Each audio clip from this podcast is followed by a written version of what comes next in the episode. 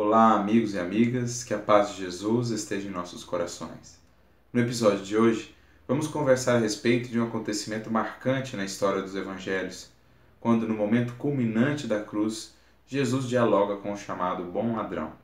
Mais especificamente, a fala de Jesus a este bom ladrão, que se encontra narrada no Evangelho de Lucas, capítulo 23, versículo 43, em que está dito: Amém te digo que hoje estarás comigo no paraíso. Uma frase de Jesus que nos traz muitas reflexões. Talvez a primeira delas, para a grande maioria de nós, bastaria, portanto, um simples arrependimento daquele bom ladrão para que ele pudesse de, de fato e tão prontamente alçar-se àquilo que nós conhecemos como paraíso? Ou, de certo modo, Jesus estaria concedendo ali àquele indivíduo um privilégio de levá-lo diretamente, de transportá-lo ao que nós conhecemos como paraíso. Naturalmente que nós vamos analisar aqui o tema na visão espírita, na compreensão espírita que a doutrina nos traz a respeito da vida espiritual, do processo evolutivo e mesmo daquilo que seja paraíso. Aliás, um dos primeiros pontos aqui que temos de trabalhar é o que é o paraíso na concepção espírita. Não é um lugar específico onde ali se agrupam os espíritos é, que alcançaram a santidade ou que alcançaram a bem-aventurança. Sabemos que existem sim esferas espirituais em que ali convivem espíritos que já alcançaram patamares evolutivos semelhantes né, ou correspondentes àquilo que conhecemos por santos ou espíritos angélicos, espíritos puros, crísticos.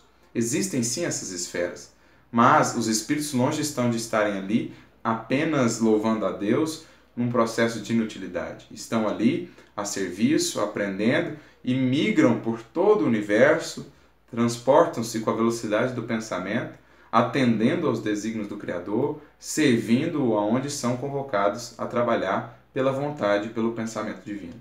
Mas mais do que isso, o paraíso na concepção espírita é, na verdade, um estado de espírito, conquistado pelo espírito ao longo um labor multissecular de evolução, em que ele vai trabalhando, vencendo as suas dificuldades, as suas limitações, desmaterializando o seu espírito e alcançando uma comunhão cada vez mais plena com o Criador, uma harmonia cada vez mais profunda e mais íntima com as leis divinas.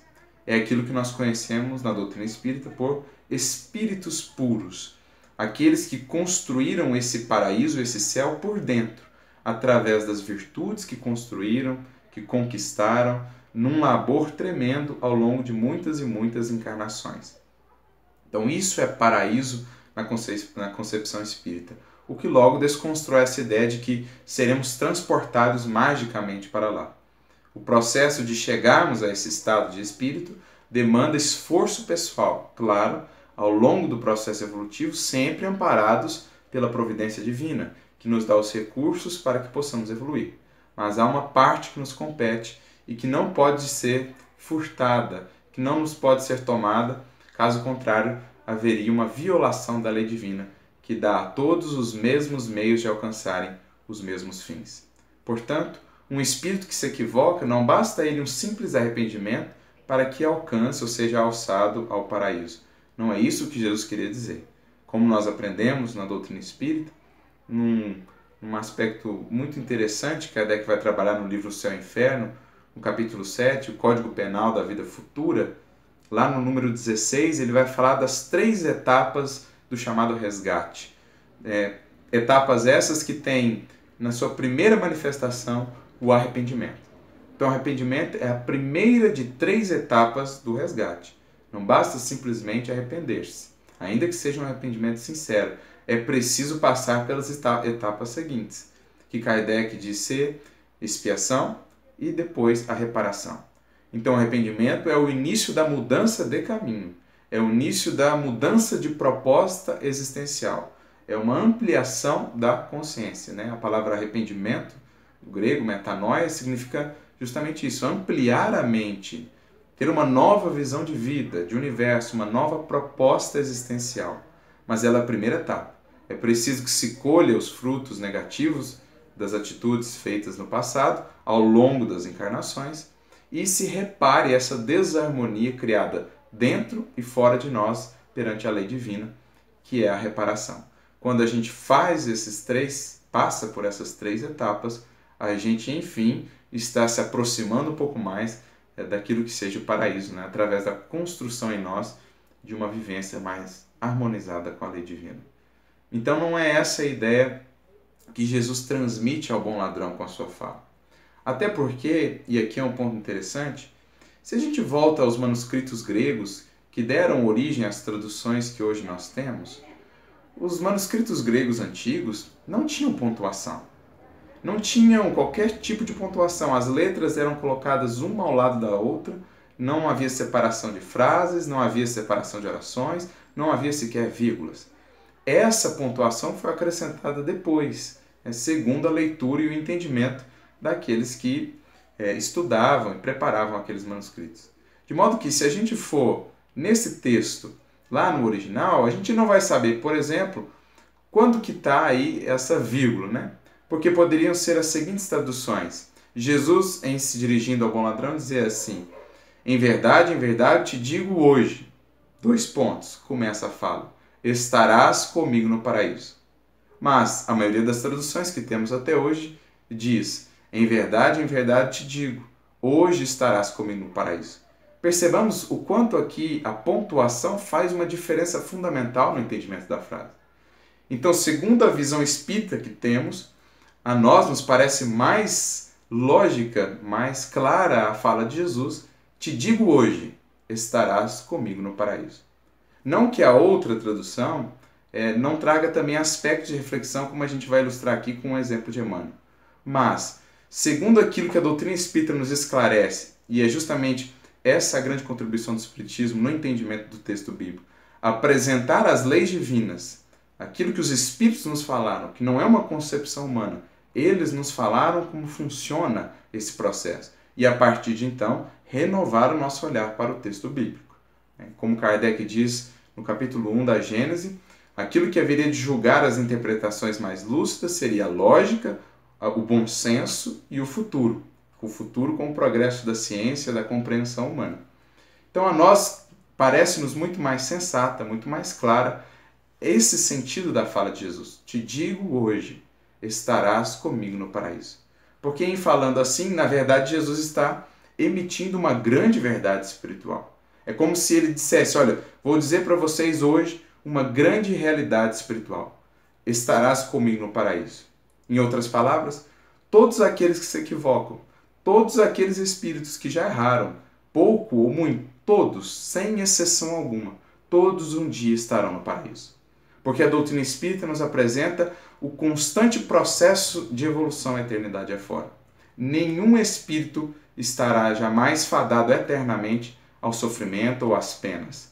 Todos os espíritos, por mais que se equivoquem na caminhada, alcançarão um dia esse estado de paraíso, esse estado de pureza espiritual, esse estado de bem-aventurança, porque Deus criou todos os seus filhos para essa glória na eternidade, com essa mesma destinação, com a mesma origem, com a mesma destinação, com esse mesmo futuro. Então, claro que esse processo vai se desdobrar em múltiplas encarnações. Pode demorar mais ou menos segundo as escolhas dos espíritos. Pode demorar mais ou menos segundo o empenho dele por aproveitar as encarnações. Mas o que é isso perante a eternidade? Pouco ou quase nada. Ah, o certo é, e Jesus falava isso a ele e a todos nós, não importa o quanto você se equivocou, mesmo o maior criminoso da história humana, um dia estará no paraíso. Mas para isso, não basta só arrepender-se. Esse espírito terá, no decurso dos séculos das encarnações, de manifestar ou de concretizar esse arrependimento na vida, nas obras, na reparação, no amor que cobre a multidão dos pecados dos desvios perante a lei. E era essa a mensagem que Jesus transmitia àquele bom ladrão.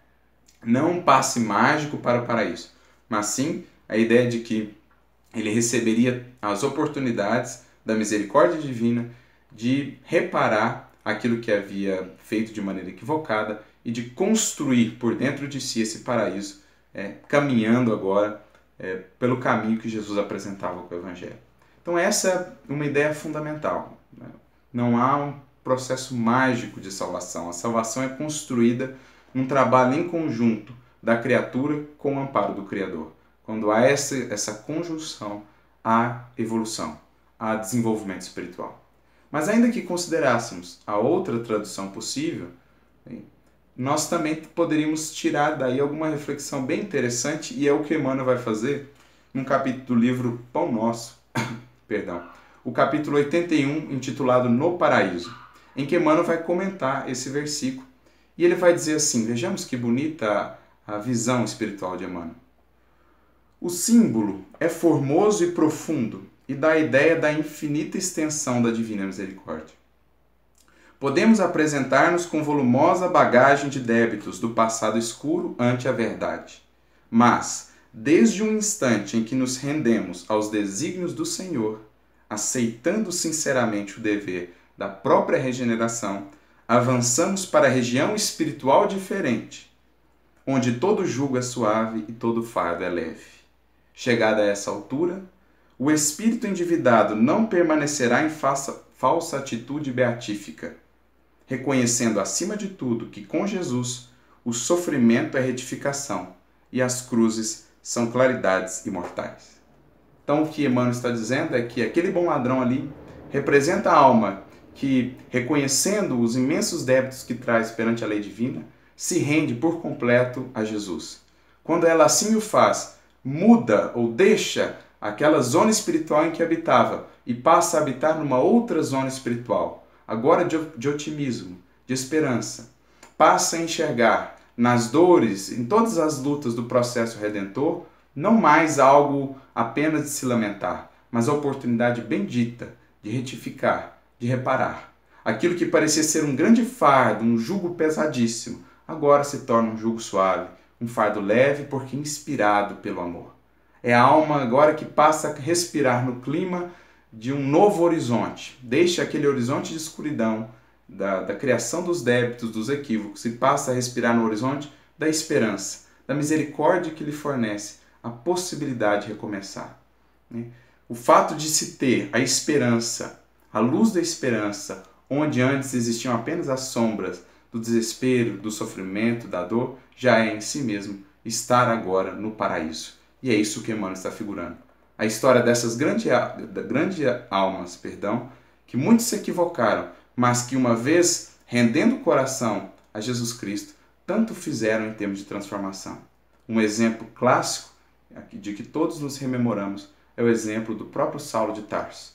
Ele que caminhava dentre estas sombras, mas que diante do sol do Cristo passou de fato a habitar numa nova região espiritual, onde todas as lutas e todas as dores para alcançar aquele amor que ele pressentiu em Jesus passaram a ser simplesmente degraus de ascensão em busca daquilo que era a meta da sua vida.